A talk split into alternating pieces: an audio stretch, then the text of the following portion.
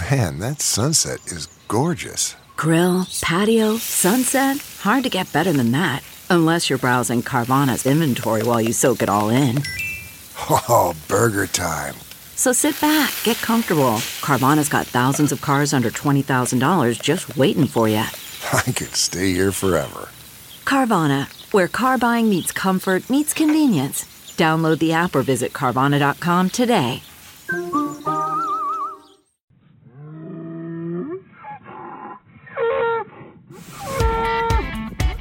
Hey, everybody, welcome to the bullpen today. Uh, it's going to be a very, very special episode uh, today. Uh, before we get going into the episode, just a few quick updates about Nebraska Bull Service, Vogler Semen Center, and Vogler Cattle. Uh, this episode is going to drop on Veterans Day, so I want everybody to uh, remember that. But uh, the end of November, November 30th, which is the first Saturday after Thanksgiving, is the event sale. Approximately 65 to 70 elite Simmental genetics selling uh, down at Tecumseh, Nebraska, Hartman Sale Facility. Make sure you check out voglercattle.com for uh, updated pictures. Uh, there's going to be some really, really special uh, live lots, uh, some flushes, and then some donations for the National American Junior Simmental Association. That's going to be held in Grand Island, Nebraska next next summer. As far as Nebraska Bull Service, uh, this has been an outstanding month. Uh, I was just uh, this morning we just unloaded uh, six new bulls from Alta Genetics. That uh, all the semen is, or not all the semen, but a majority is going to be shipped over to Brazil. So anybody in the McCook area or anybody uh, in the Midwest, listen, if you want to see some really, really great, outstanding bulls, not only the custom bulls that we have been out there in McCook, but also these great Alta bulls that have come in, uh, stop in, and my crew out there in McCook will uh, be more than happy to take you around, give you a tour, and show you uh, show you all the great uh, sires we have there. As far as Vogler Semen Center, we've been uh, we've been swamped back here too. Just on a personal note, uh, and I don't mind throwing this out there. A lot of you listen to this know my mother. Uh, we put her back in, in, in the hospital again here a couple days ago. So anybody out there, uh, prayers would be greatly appreciated. Uh, and uh, we'll kind of keep you up to date on that. She's a tough lady. Uh, she'll come through this just fine, but uh, prayers are appreciated anytime. So, uh, with any further ado, we'll kind of get started here. Um uh, we had Mr. Bill Broadie from, and I, I didn't know this till we did it, but from Ashland, Kansas, a Vietnam vet, retired Marine, and he has an awesome story. Uh, so just if you're out in your combine or truck or whatever you're doing, just sit back, sit back and take a take a listen to uh, what Mr. Broadie has to say, and uh, especially about uh, how he served, how he was treated, and then uh, what he calls that it's the Beef Battalion, a really awesome thing that he's that he himself has started up. Uh, in studio today, today though, I it's kind of funny how life works and how you get to meet people and things happen. It's it, it amazes me, and this is I'll, I'll be honest, I'm I'm uh, a little bit in awe right now because in the room with me I have uh, other than my wife Susan. So it's great to see you here today. Thanks, honey. So, but I have uh, Mr. Jack Riggins. Jack, I'm gonna let let yourself introduce you so I don't uh, screw it up. Okay, thank you. Uh, first of all, uh, it's an honor to be here, and uh, I'm a little awe-inspired with your wife here as well. Um, she must be a brave lady to listen to the two of us. Well, she, she is. She's pretty handy too. So Oh, jeez. Great. How I, I when I looked up uh, what you have done for a living and the way you're marketing it, I was like, "That's epic." it is. Yeah. thanks. And uh, and I'm also now that you did that intro, I'm thinking to myself, bulls, sires, semen. I was like, is there any way we can get that transplanted over into me? Because maybe I could go back on active duty and sling like another 20 years, getting after it. I, is there any kind of crossover we've been able to do, like build a Minotaur seal slash bull? It, it'd be a you know great we do fit. we do clone. there you go. Seriously, they, Yeah. do, they do clones. We take a little ear notch, a little. Uh, if you don't mind getting your ear notch, we'll send it off. Uh,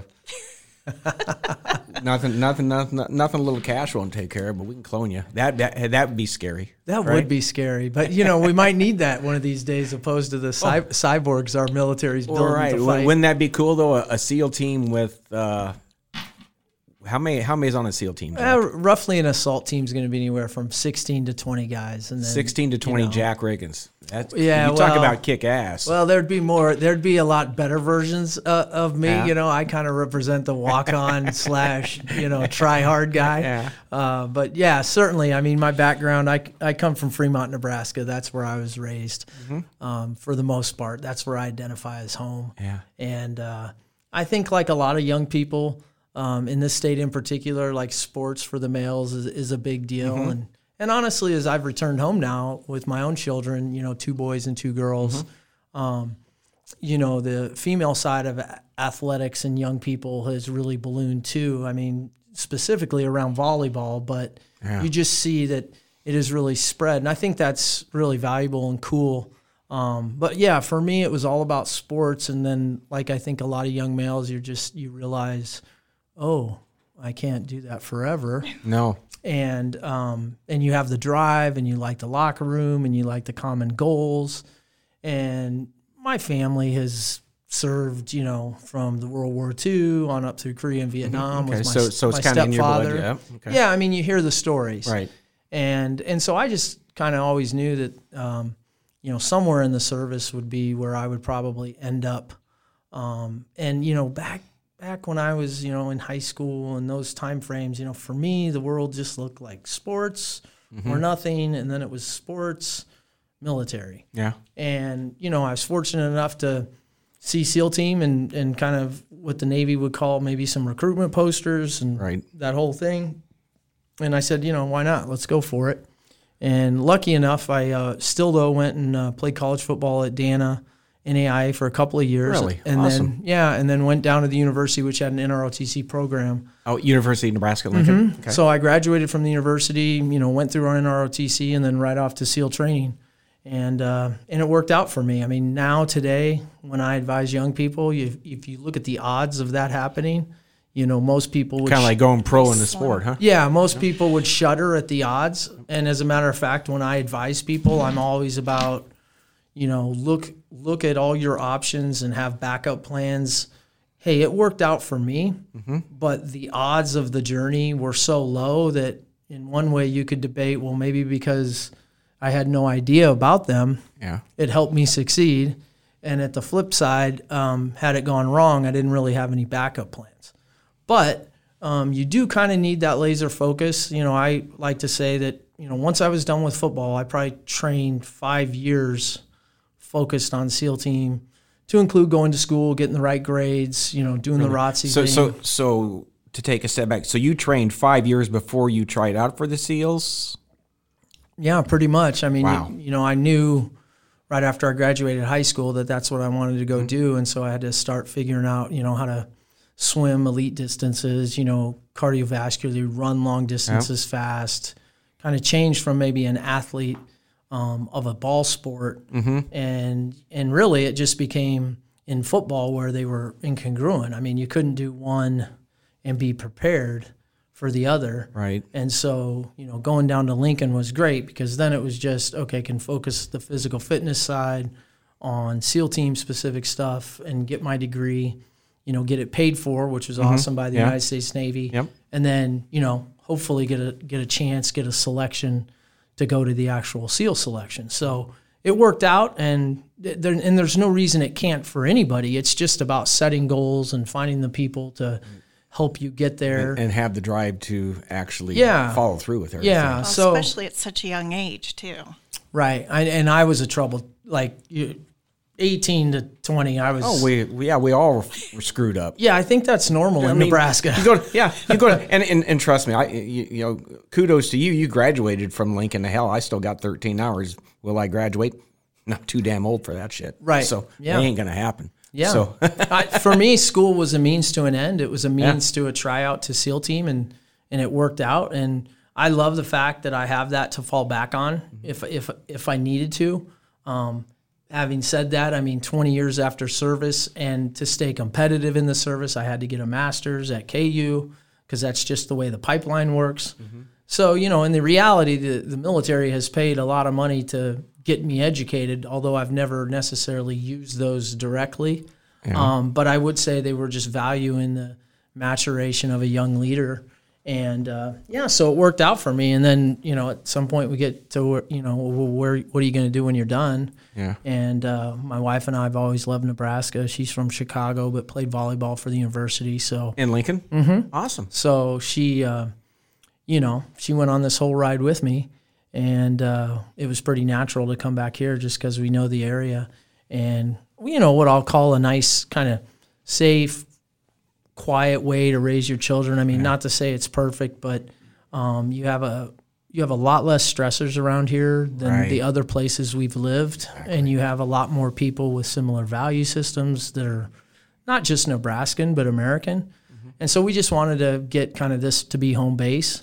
Um, but of course, it's been really funny because you know for a set, for the most part, I was gone 20 years. That's what I was going to ask. So, so when you were in the SEALs, were you married when you first started? So, so really, this whole Veterans Day, we need we really need to thank your wife because she sacrificed a lot too, didn't she?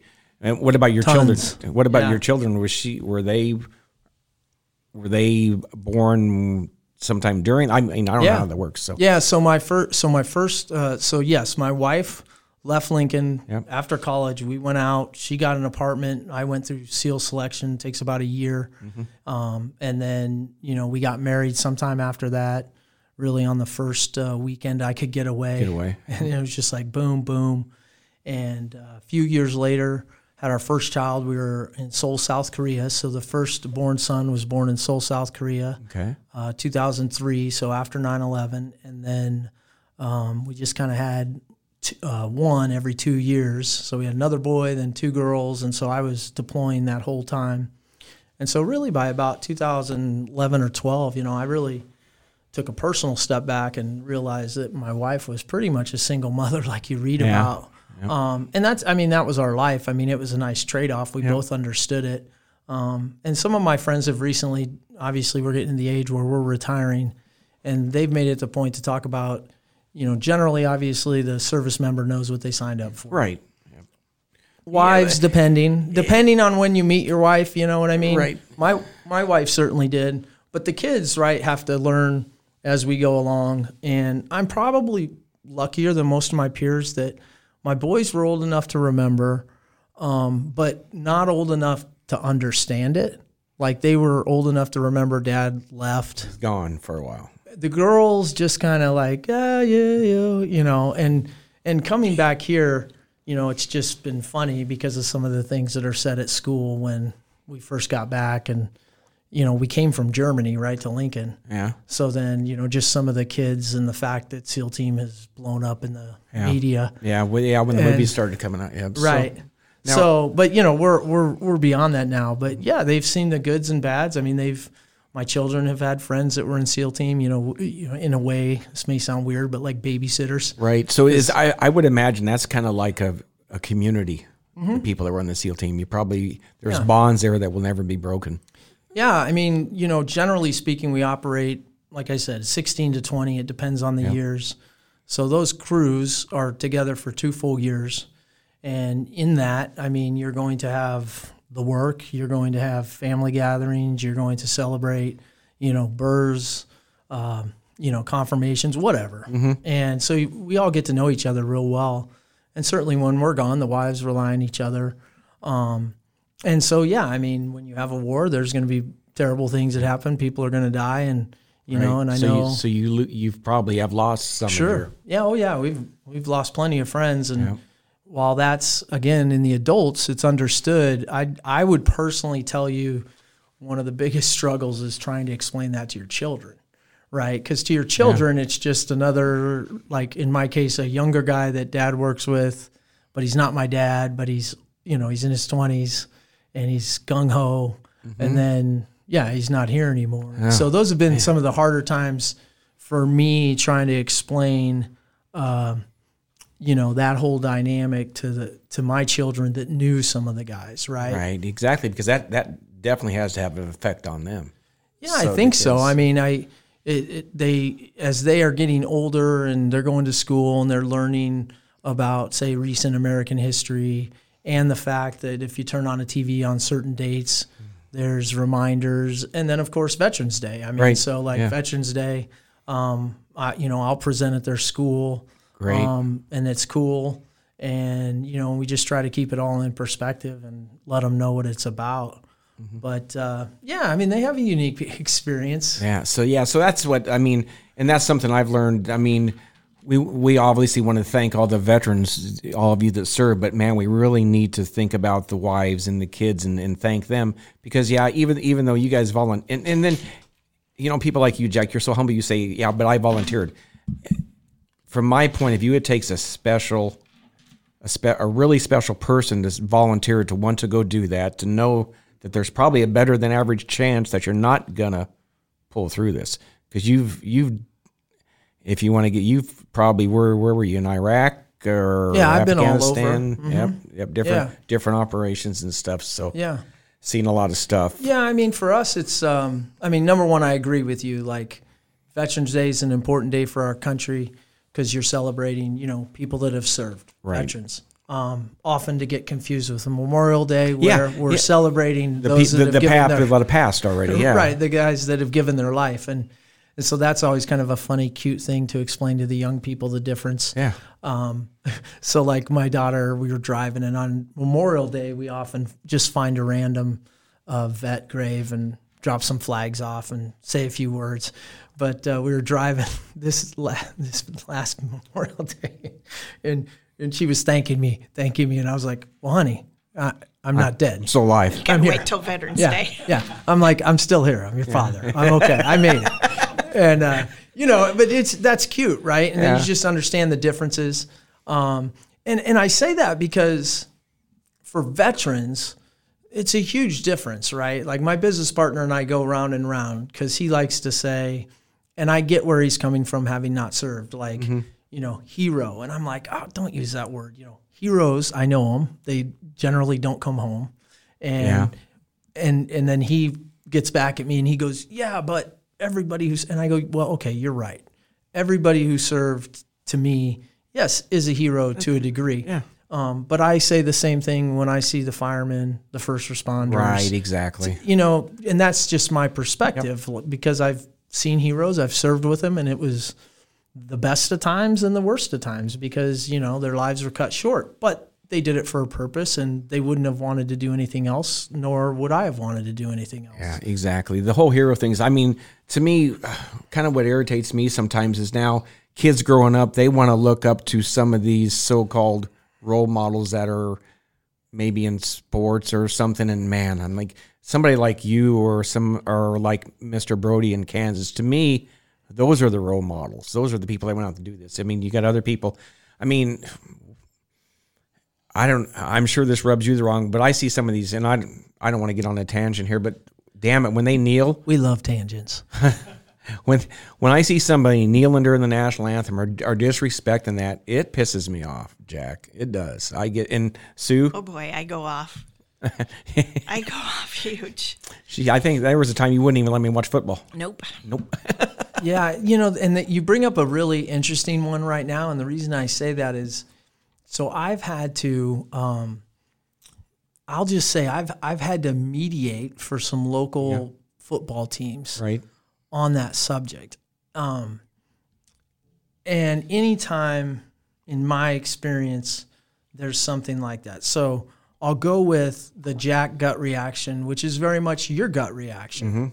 And I would hope that it's the very much gut reaction of our country. I think it is probably for 95%, but what we hear about is a small percentage of the people on the mainstream media that, in my opinion, are Yeah, I mean crap. they they blow it out Yeah. of proportion. Probably it sells, but you know at the local level, okay, if something like that happens, and what I was involved in, and and I was just honored to be asked to come try to sift through it for a team answer, because in the sense of you know what young people, and we all know young people, um, they their brains function in some funny ways.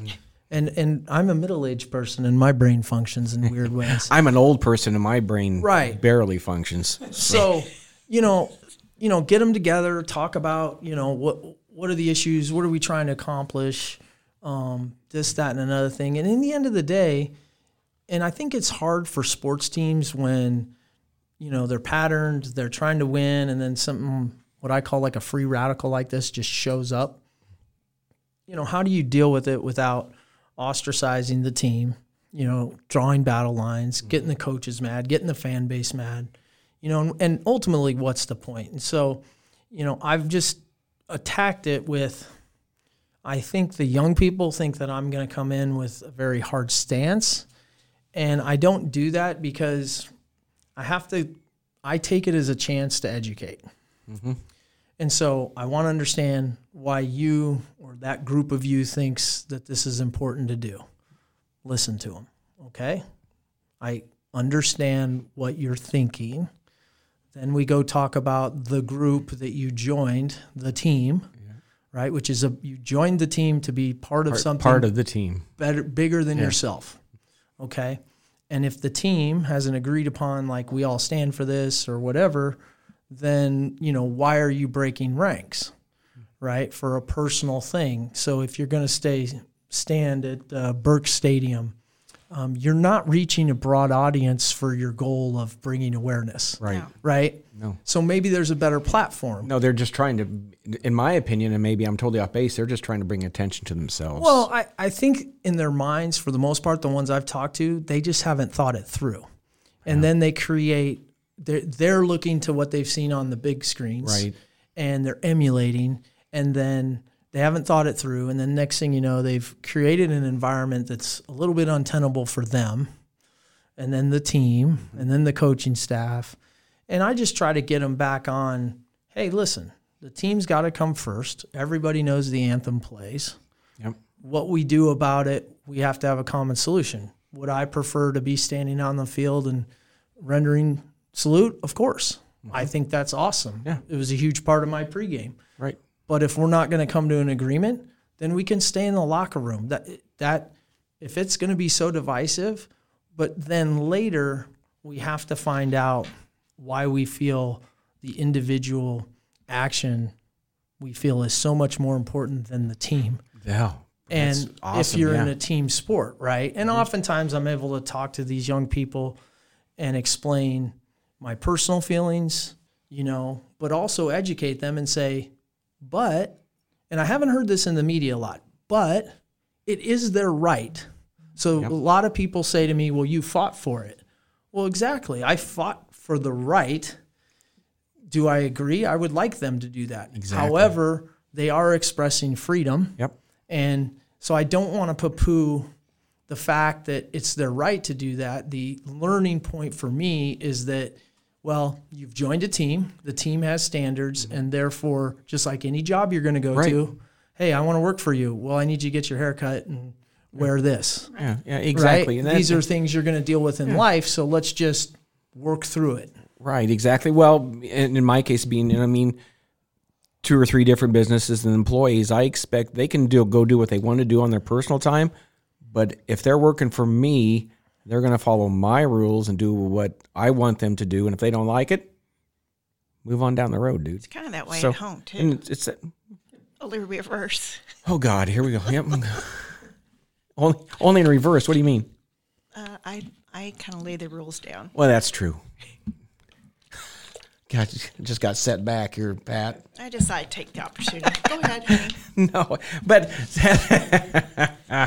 every once in a while you got to get set down, and, and you know, quite honestly, yeah, I love you, honey. You set me down, you set me straight, so I appreciate that. So, uh, truly, truly, I do. So, but uh, I've noticed something here in the conversation. So you're you're you're uh, you're a retired uh, Navy SEAL, but I'm sensing that there's another business that you do, uh, and I'm guessing the name of that business is Performance Mountain. Can you tell us a little bit about that? Yeah, that's that's great. It is true. So really, it started uh, with Nebraska athletics while I was still on active duty. So I was doing a lot of volunteer uh, leadership and cultural dynamic stuff um, that dates back to the Bo Pelini years, and then that kind of parlayed into John Cook, where um, it really went into hyperdrive because of John. Um, and so I was getting almost towards the end of my career. And so we really almost did a full two year cycle of consulting myself and my business partner, the original business partner, Dr. Larry Widman, who had already been consulting with the university as well from a he's a psychiatrist so he had been consulting for years on the mental health aspects um, and then some of that bled into performance. Um, so anyway yeah so we you know started helping coach cook. And obviously you know at some point in time you know coach Pelini left the university. And so we had coach cook and he had a successful kind of Yeah, he's done all right. resurgence. Yeah um, and is still doing all right. Yeah.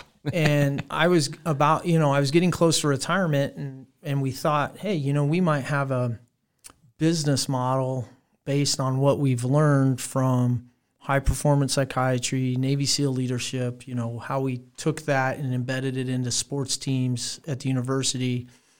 And let's see, right? And so in 2016, we kind of formalized it and just started thinking how could we take something that comes from the military, comes from high performance psychiatry, comes from athletics, and can we create a model that works for sports, business, and just regular people? And I mean regular people as in it doesn't really matter to us what you do for a living. The whole premise is, you know, we want to help you be the best you can be. And so we started off in that endeavor, um, got some companies and, you know, get some feedback. And at times it's been rough because, in all honesty, we started in the military and sports. Um, and since then, I mean, we've gotten more clients, we've gotten more sports teams. Sometimes we've bounced down to younger sports teams, which is awesome because what we believe ultimately is that we started Performance Mountain basically to transform people and organizations, you know, to reach their peak. Yeah. I don't define what their peak is or their top. Um, they do, Yeah. um, just like the coaches do in the sports. Um, and oftentimes, you know, what we would call it in the military is we're combat enablers. Like we help and support whatever they need us to do. In the end of the day, all coaches, all business leaders, they're making the day to day decisions. Right. We're trying to provide them along the lines of leadership, culture dynamics, team dynamics, communication, and maybe in some cases mental health um, to make them all the best they can be. But what we know is is that younger and younger groups are coming into the business world into sports with skills that maybe we took for granted. Um, they just simply don't communicate as good face to face, and there's a reason because we Yeah. all have our phones. Exactly. It's not rocket science, um, but it's just a fact. And so at some point, I started because I was still on active duty. I was able to look at all the people I had on active duty, you know, anywhere from 18 to 30, and see how they were functioning. And then I could pop into Nebraska and see, you know, a similar demographic of student athletes and coaches. And what became very, very clear is that, you know, um, times change, get it. But ultimately, when I would go to address, say, an 18 year old, I had to actually think and talk as if I was teaching a 15 or 16 year old on an emotional intelligence level. That's not to say, that's not to say it's bad or good. It's just when it comes to the type of communication we're doing, listening, communicating effectively, taking feedback, you know, changing behavior change, um, it's getting harder. Yeah. And so, if anything, I'd feel that we have some good philosophies and good background um, in helping people do that. Because ultimately, let's break down sports or business. If you have an employee that's not performing, right, you're looking for behavior change. Yeah. And there's a lot of different ways to do that. And most of us have our ways, and then there's all kinds of other ways out there. So, depending if you're ready to get rid of, great. You know, if you're ready to retrain, great. But maybe there's other options out there that we think about because we come from a different background from most of the people we work with. And we just simply provide them solutions, hopefully, that work. Um, and so far, it's been working. And then we've added Tom Osborne, which is awesome because if you think of TO as a senior leadership and and uh, performance advisor, well, what does that mean for Performance Mountain? Well, you have two guys that started it. You know, one comes from psychiatry and sports background with a very great resume of helping people win national championships. My background, 20 years leading SEAL teams Yep. and war on terror. Well, if we're a little short or we're unsure of something, you can go to TO, who has a huge repository of information, Right. not just from sports, but from working Life. in DC to an athletic director to life to bounce ideas off of. And then we just recently added Danny Woodhead, which is really great Really. because Danny obviously, you know, being a former NFL guy, recently retired, kind of his path to getting there, hmm. really against the odds. Yeah, But exactly. he, but Two- he he shares the alignment that it's all about the people, and so we're about coming in and helping make each individual better, and then those individuals form the groups, and then the groups go off and accomplish missions. Awesome. And so, yeah, well, that's that's what we do. We've been doing it uh, kind of in hyperdrive, try, trying hyperdrive for a year. Yeah. Um, but it started in 2016, and I have to give John Cook some credit with that because, um, you know, he he, myself, and Doc were kind of the guys that thought of the genesis Yeah. of what we call. He calls it Performance Team at Nebraska, Mm-hmm. and the company is called Performance Mountain. Right. Wonderful. So Yeah. that's Great program. Yeah. So so I mean, it really kind of combines everything: your military service, what you learned there, and and to me, I mean, that's that's really a, a laser type focus, isn't it? To be in the military. I mean, every I mean, we're all in our everyday jobs, but when you're that, you're dealing dealing with people's lives. You screw up. You screw up. Somebody not coming back, or you may not come back. Yeah, I mean everything in SEAL team and most military jobs. I mean, you know, the the truth is the military would tell you, um, you know, there's one war fighter for every ten support personnel. Now, what does that mean? Well, if you're in the military, the war fighter would be who we say, okay, they're going to go out and they have the higher potential of getting hurt, and then the ten other folks that are supporting that they have a lower potential, but the truth is they can still get hurt. So the team doesn't one doesn't work without the other. Right. In my particular field, there's just been a lot of press lately that's honestly a little bit unfair um, to everybody else that's out there because we have the same ratio of for every one SEAL, there's ten support people across administration, intelligence, you know, a lot of gizmo stuff, logistics, no different than any company. Um, but yeah, I mean, obviously the training that we do on the line assault teams can kill you. I mean, we shoot live rounds close to each other's heads. You know, we jump out of planes, we dive, we work with everything in the fleet.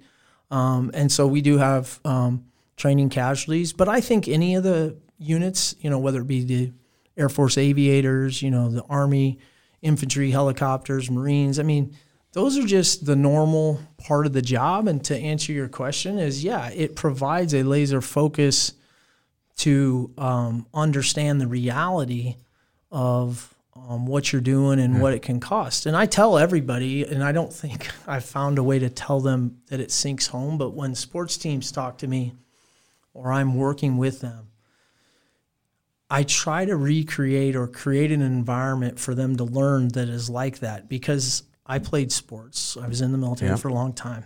The only difference is that in the military, you attack the task of the day, the practice, if you will, Mm-hmm. the training mission, as if your life depended on it.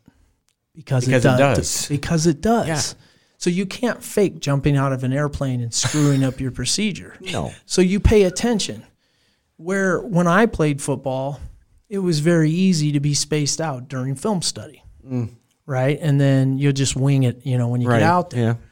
and th- those are some of the differences is that you know i learned or matured into the ability to look at everything in the way of well if i'm going to do it let's do it right Exactly. and um and you see that you know i don't think anybody doing anything wouldn't want to do that it's just very easy to slip off of that um, but that doesn't occur in the military, especially in SEAL team, because your peers will check you really quick Well, I bet. Yeah. because yeah. their their lives rely upon because your lives. They're, they're, yeah, they're they're dependent on you to get Yeah. them to get them home to see their family and do this. So, Yeah. yeah, and and and and kind of growing up, my dad said, if you're going to do it, don't do it half-assed, do it all the way. Right. So that kind of goes together. Now we can get into this. If I mean, I've listened to you've got a podcast going on right now called The Dark Side of Elite. So, and I have listened to every episode so far, and I am, an, I am, it is amazing. And there's one thing you can talk about it if you want to, but when you were going through training, there was an ep, there was something to do about water, and uh, could you go into that just a little bit, Jack? Kind of explain that, and maybe and maybe put some plugs in for your thing, and hopefully we can get some crossover for some some Yeah, bullpen sure. people to listen to the dark side. Yeah, Dark Side of Elite. That's my podcast. It's been out about two weeks, uh, maybe three. It's awesome. Um, yeah, I appreciate that. I mean, we're trying hard. I mean, ultimately, the title, "The Dark Side of Elite," comes from um, my personal thoughts that you know, anytime anybody's trying to strive to be elite in anything or be great, um, you know, there's always a cost to it. You know, and sometimes it's family time, sometimes it's you know bad decisions made and they lead here, but it's not as fluffy as we all like to think. It doesn't mean it's bad. Right. It just means there's things we all do as, as the human animal. And in my case, you know, eventually opioids and too much drinking. And hey, we got to get ourselves fixed. And I did. And I'm better for it. And trust me, my wife and kids really like that. Congrats to you. Oh, I That's appreciate that. Um, and so those are just some topics that I think get lost sometimes in society, and especially when you talk, you know, with the SEAL team fervor that's out there right now. Um, you know, this kind of quasi superhero. Oh, there's a lot of tragic stuff that goes on. I mean, we're not going to tell the entire world about Right, it, and I'm right. not going to tell the entire world unit stuff. But I'm happy to share my personal experience Mm-hmm. and then hopefully find others because, you know, just today at my son's high school, um, a girl killed herself. Just you know, really. just today. It's terrible. I, I, I think, you know, to myself, Mm. like, I don't ever remember that growing up in Nebraska. Uh-uh. Um, you know, my cousin just killed himself in Denver, drugs and alcohol, you know, that was kind of expected eventually. So, you know, there's this tragic thing and combat and PTSD and these big buzzwords we talk about.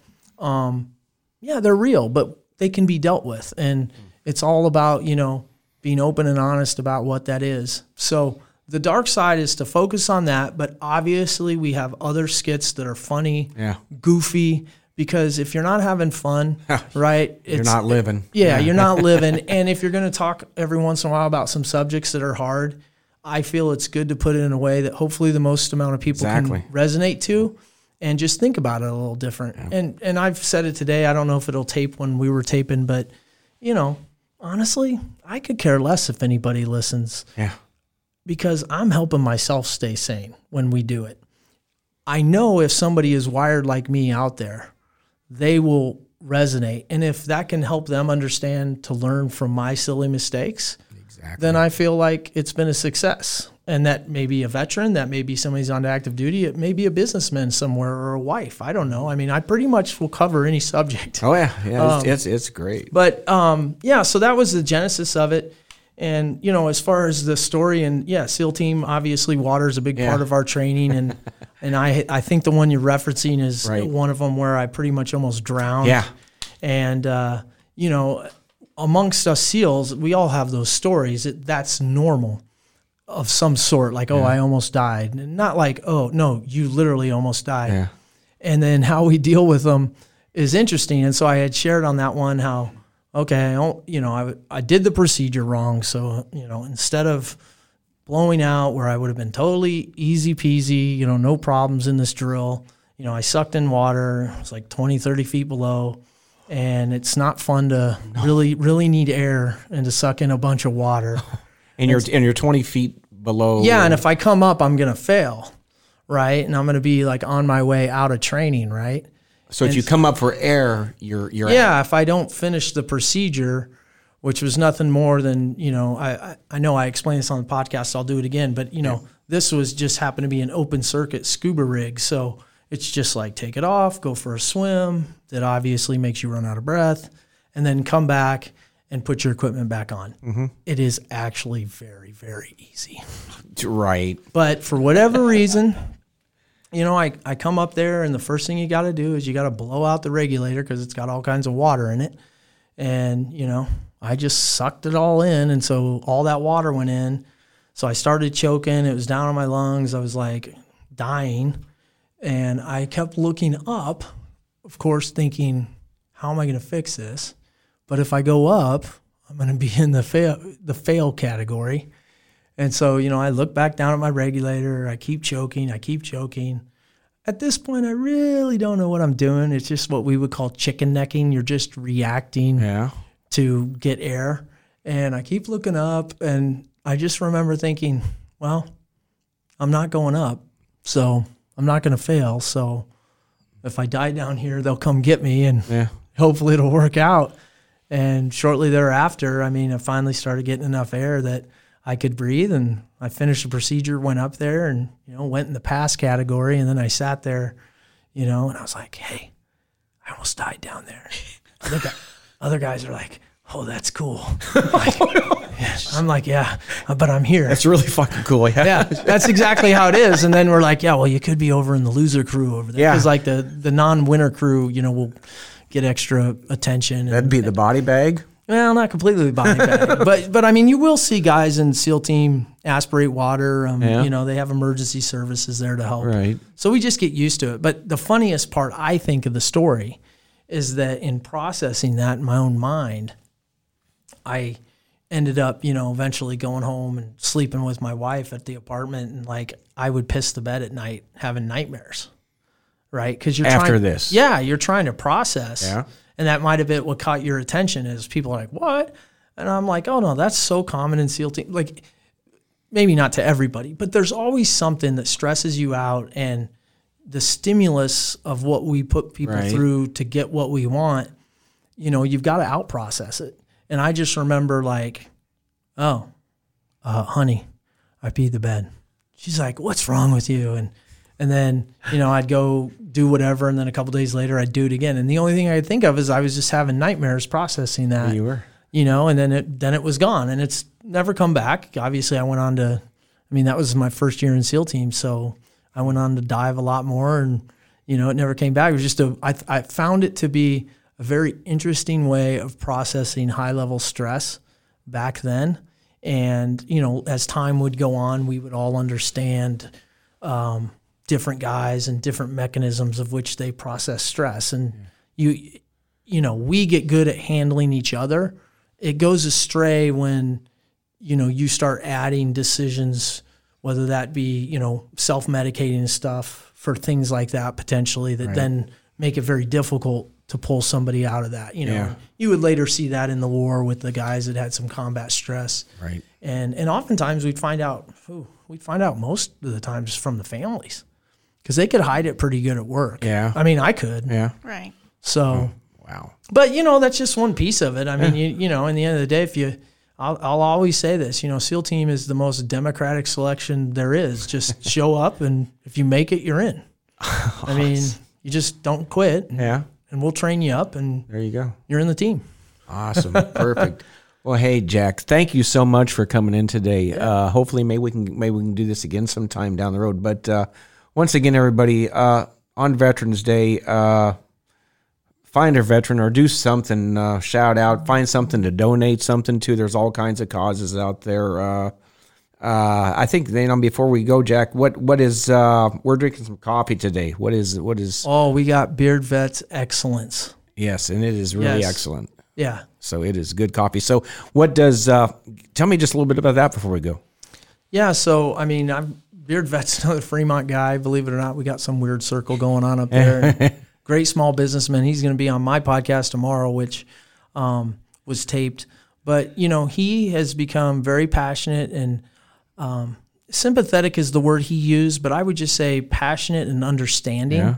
to the plight of veterans. Um, he had served in the Marine Corps a while back, um, so he, you know his whole product line of Beard Vet really supports veterans.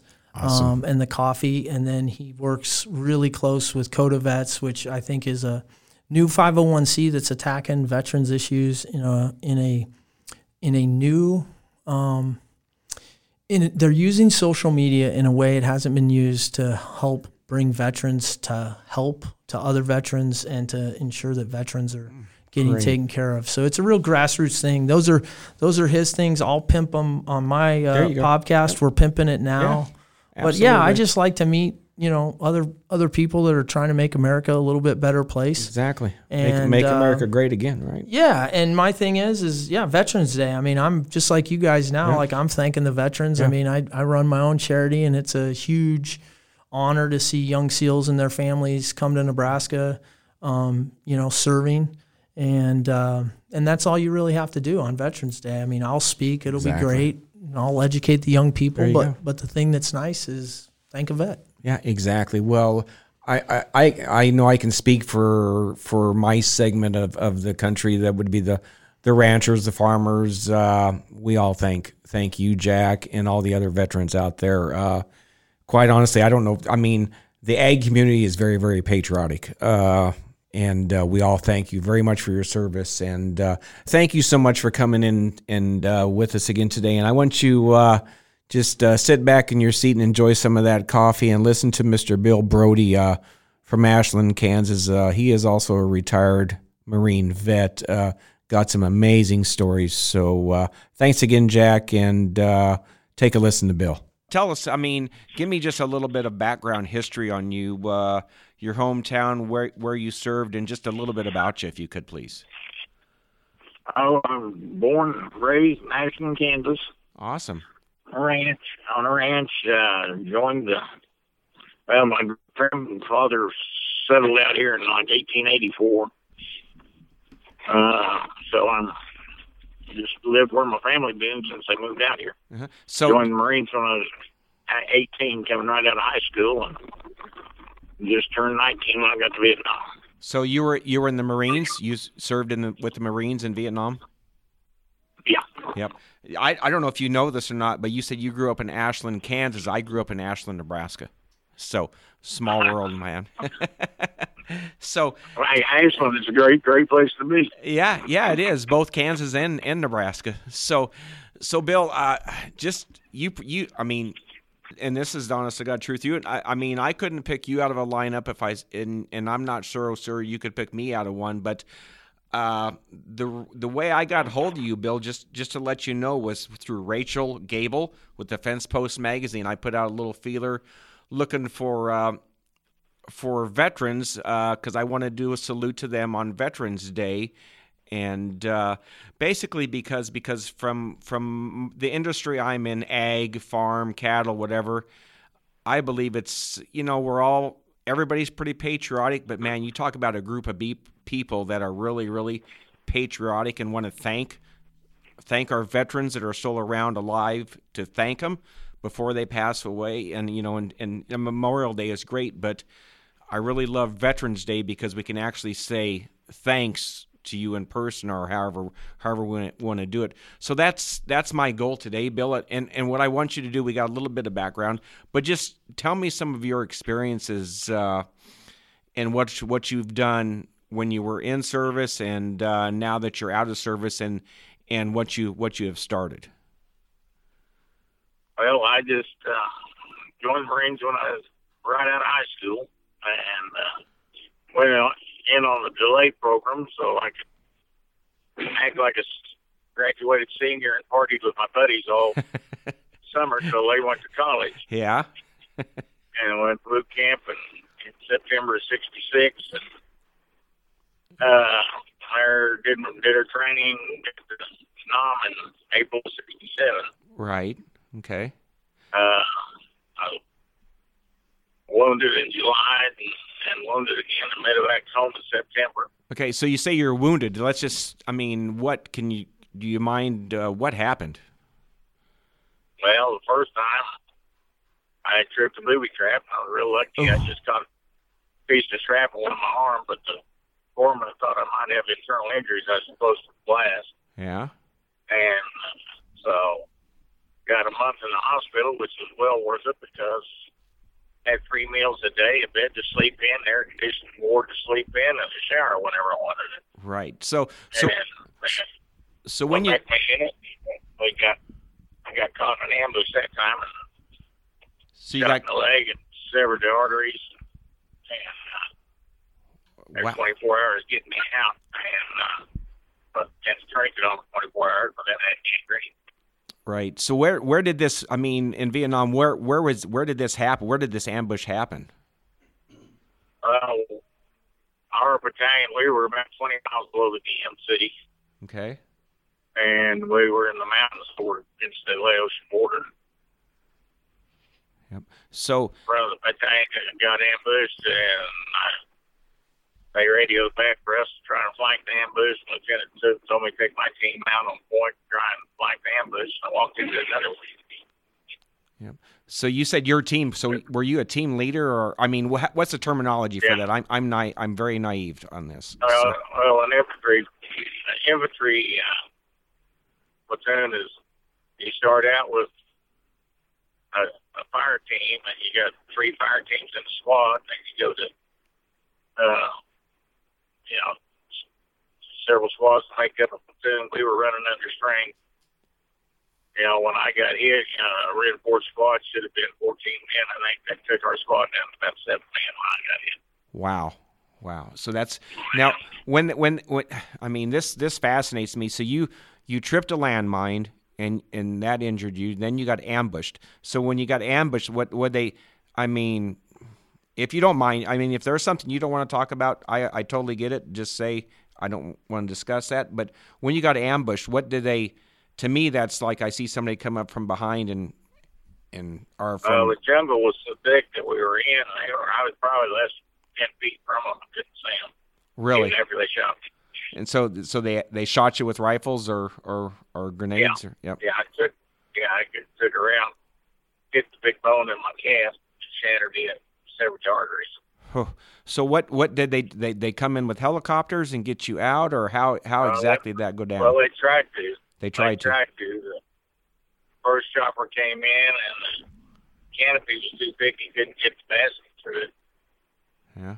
and he had loaded on from up at Tucson, so he had to go on. Another one came in, got the basket, dropped through the hole, and probably some kid fresh from the States because he started taking fire and they got me late in the basket. He pulled up, pulled out before they had me strapped in. And he flipped me out 30 feet up. Oh, you're kidding. So so you're you're on your way up, and you fall out, and the helicopter takes off. Yeah, and then next day they were ran airstrikes on the hill. And So you say, uh, so you say came in and laid down bomb, and then then uh, the gunships, helicopter gunships came in, made runs while the medevac came in, dropped the basket in, yep. So you were you were dropped it through the. you were there for over 24 hours then, injured like this. Yeah, Wow, wow. So this was your leg. How how do you, how, I mean, obviously, uh, how do you get? I mean, you you still your mobility and, and everything is still good today, Bill, or, or are you still suffering from some almost. I I uh, got a wood leg, but Oh. never stopped me. You know, I get kicked by a kicking steer. I got an advantage over you. Well, exactly, exactly. My my my uh, my dad's uncle, he lost his leg uh, cutting silage, and he was a truck driver and a farmer and stuff. And he'd always he people that wouldn't know it, he'd become truck, and then he'd he'd have a wooden leg, and he'd kick it, and the leg would go flying, and people would look and go like, "Well, what the hell just happened?" So. And then my my grandpa lost an arm cutting silage too. Uh, and he never joked around quite that much. But my uncle, he was he was kind of a he was a goofball. He he yeah he he might just stick the leg back in the grain truck and it might be coming out, and somebody at the elevator would freak out, see a foot coming out of the truck. So. But so let me ask you this: so so what what years did you serve in Vietnam? But I was just there for five months in '67. Got there in April and got medevac home in September.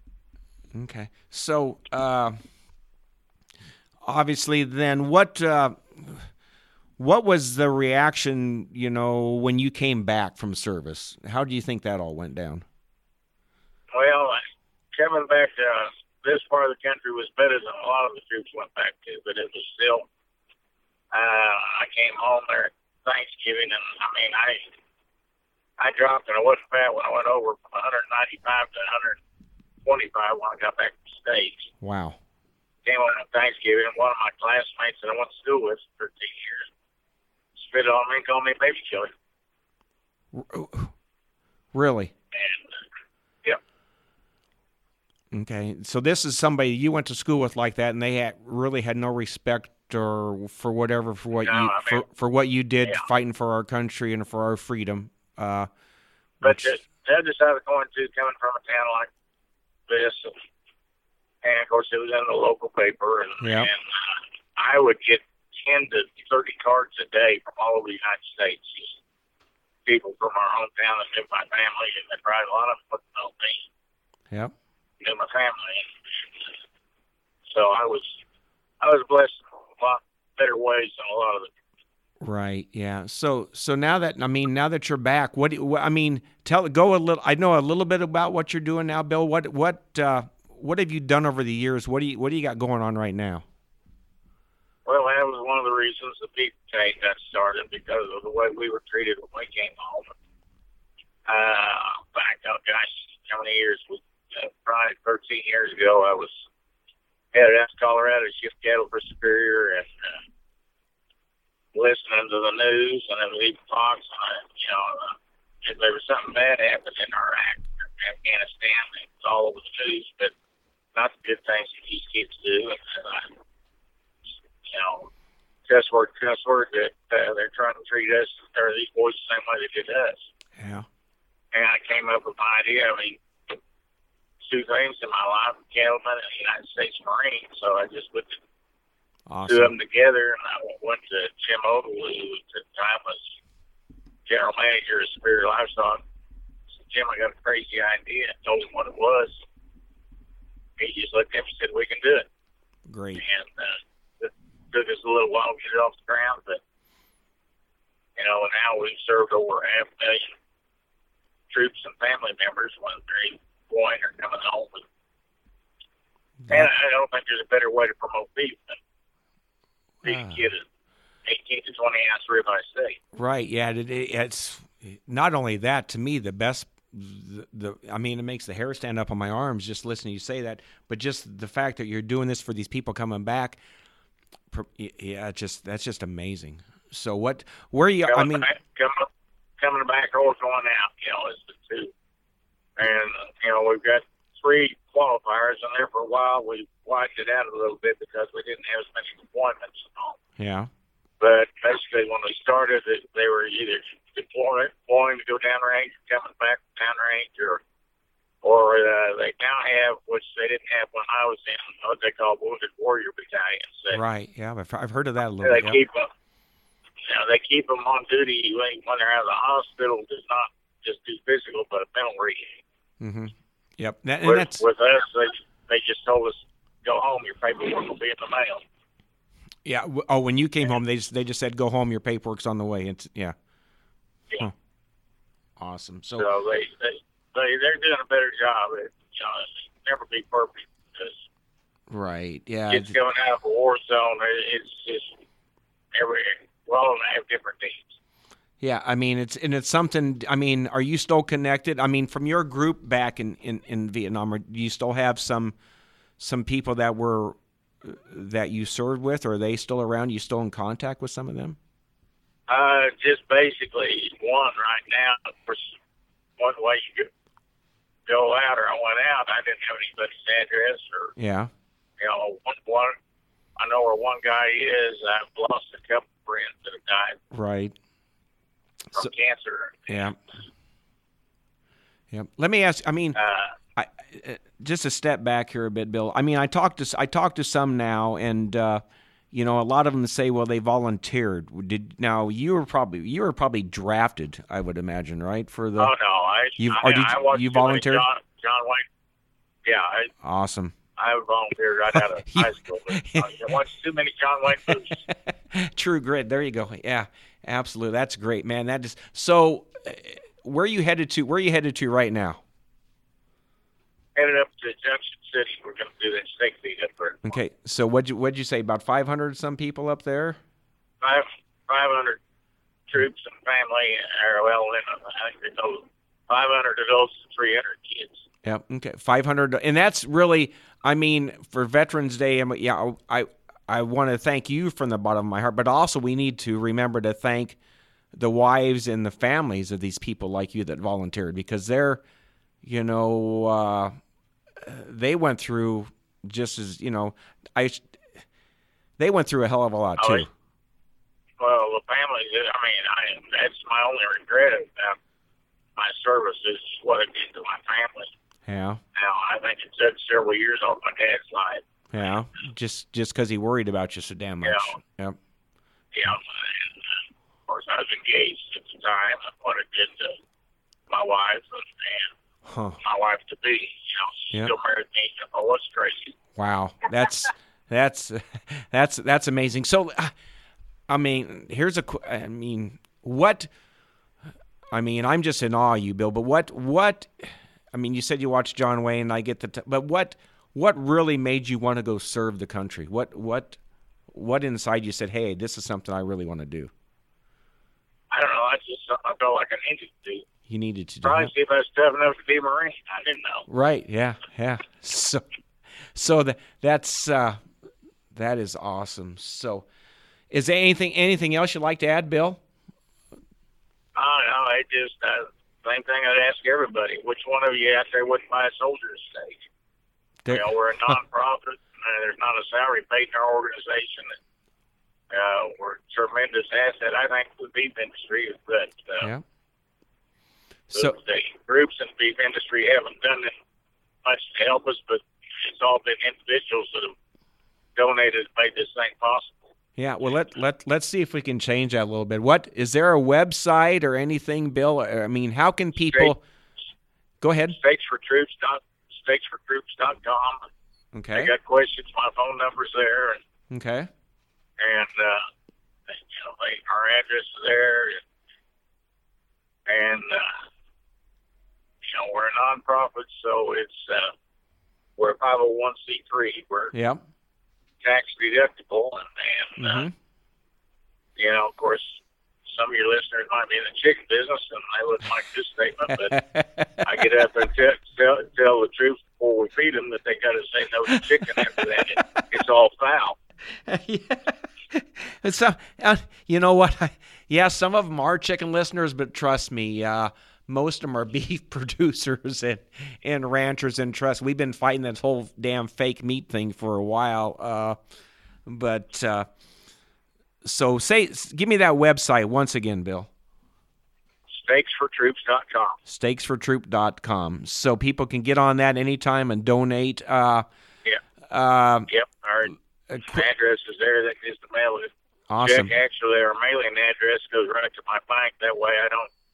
I'm gone a lot. I don't have Yep. checks sitting at the post office or wherever. And, and Right. Do you ever take? Uh, do you ever let somebody come help you serve steaks?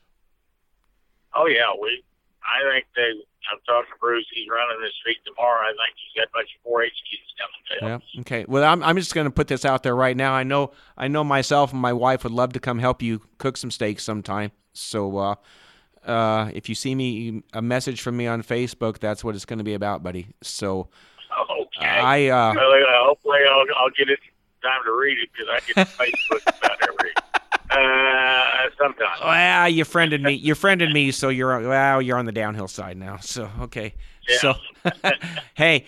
Bill, I want you to have safe travels. Uh, have a great weekend. And once again, from the bottom of my heart, and I'm sure I'm speaking for just about everybody out there that listens to the bullpen, uh, man, we really, really appreciate everything you did and your family did and what you're doing and what you're doing moving forward. Uh, and God bless you, man. Uh, have a great, have a great, vet, great Veterans Day, and I look forward to the day where I can stand and look you in the eye and shake your hand.